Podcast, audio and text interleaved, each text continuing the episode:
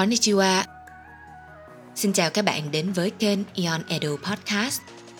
Thông qua chương trình, chúng mình mong rằng sẽ mang đến cho các bạn những thông tin bổ ích cũng như những phút giây thư giãn thoải mái. Chương trình sẽ được phát sóng vào thứ Ba hàng tuần trên các kênh Spotify, YouTube và Facebook. Các bạn nhớ đón nghe nhé.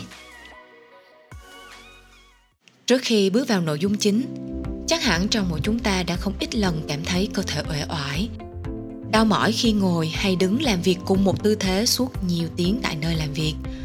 Trong thâm tâm, rất muốn dành thời gian để vận động vào những lúc rảnh rỗi, nhưng ngặt nổi lại không biết nên bắt đầu từ đâu và có những điều gì cần lưu ý.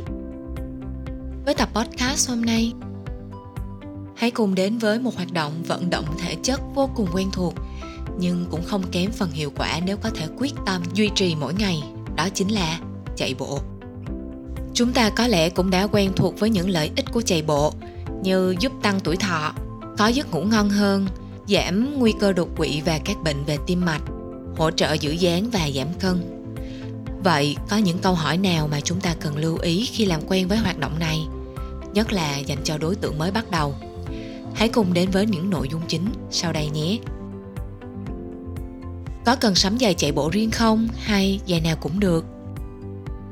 Chạy bộ không đòi hỏi phải đầu tư nhiều vào trang phục, phụ kiện, nhưng giày chạy bộ là một yêu cầu tối thiểu. So với các loại giày chạy bộ khác, giày chạy bộ được thiết kế để giúp bàn chân tiếp đất đúng cách, giảm thiểu lực tác động ngược từ mặt đất lên chân, đảm bảo an toàn khi chạy bộ.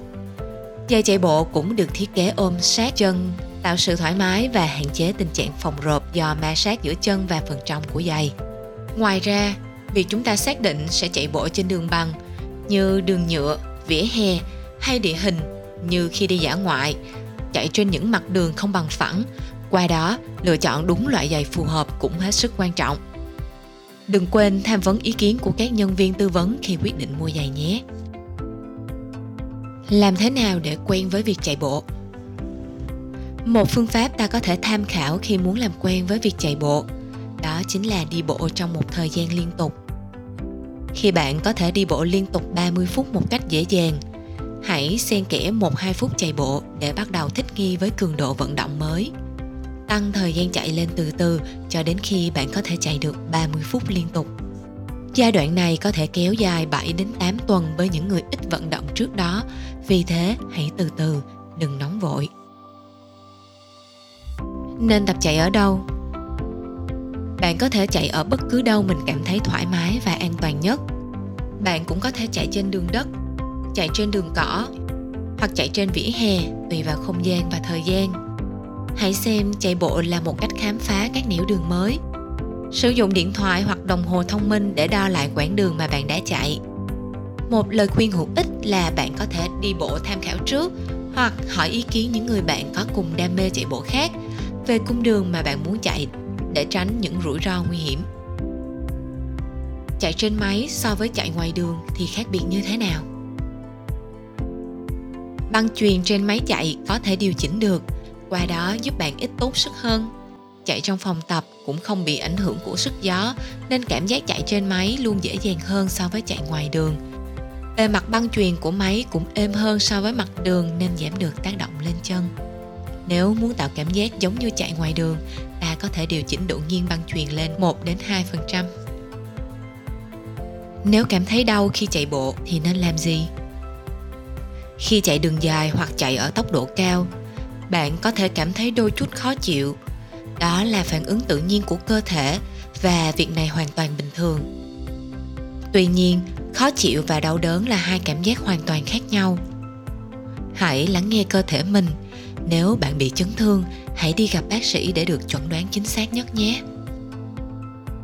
Bị hụt hơi nhiều khi chạy thì nên làm gì? Khi chạy bộ, bạn cần phải hít thở nhanh hơn nên việc cảm thấy hụt hơi là chuyện bình thường.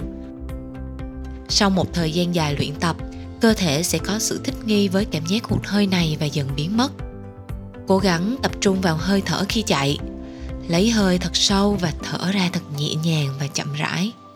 Nếu cảm thấy cần thiết, hãy giảm tốc độ hoặc đi bộ khi bạn nhận thấy mình đang hụt hơi. Nếu bạn có tiền sử bị hen suyễn, hãy tham khảo ý kiến bác sĩ trước khi bắt đầu tham gia chạy bộ để đảm bảo sức khỏe nhé. Thường xuyên bị sốc hông khi chạy bộ thì có ổn không? Tình trạng sốc hông rất phổ biến ở những người bắt đầu chạy bộ bởi cơ bụng chưa quen với những tác động lên nó khi chạy bộ. Tuy nhiên, tình trạng này sẽ qua nhanh khi bạn bắt đầu chạy bộ thường xuyên hơn, vì thế đừng bỏ cuộc giữa chừng. Ngoài ra cũng không nên ăn quá no trong vòng 1-2 giờ trước khi chạy. Hít thở thật sâu và tập trung đẩy hết không khí ra khỏi người bạn trong từng nhịp thở. Nhờ vậy sẽ giúp cơ hoành vận động, giúp giảm tình trạng sốc hông. Ngoài ra, bạn cũng cần khởi động làm nóng trước khi chạy và tăng tốc độ từ từ. Tránh tăng tốc quá nhanh sẽ dễ bị sốc hông, gây khó chịu, ảnh hưởng tới bài tập. Như vậy, chúng ta đã cùng nhau đi qua một số lưu ý căn bản dành cho những người mới bắt đầu làm quen với việc chạy bộ. Việc chạy bộ không mất quá nhiều thời gian và chi phí, giúp giữ gìn vóc dáng và sức khỏe, cải thiện tâm trạng cũng như sức khỏe tinh thần. Hoạt động chạy bộ thật sự mang trong mình nhiều lợi ích và là hoạt động thể chất dành cho đa số mọi người. Chúc cho chúng ta, những người mới làm quen với việc chạy bộ hay đã là những người có nhiều năm gắn bó với hoạt động này, sẽ luôn duy trì được nhiệt huyết và sự kiên trì nhé.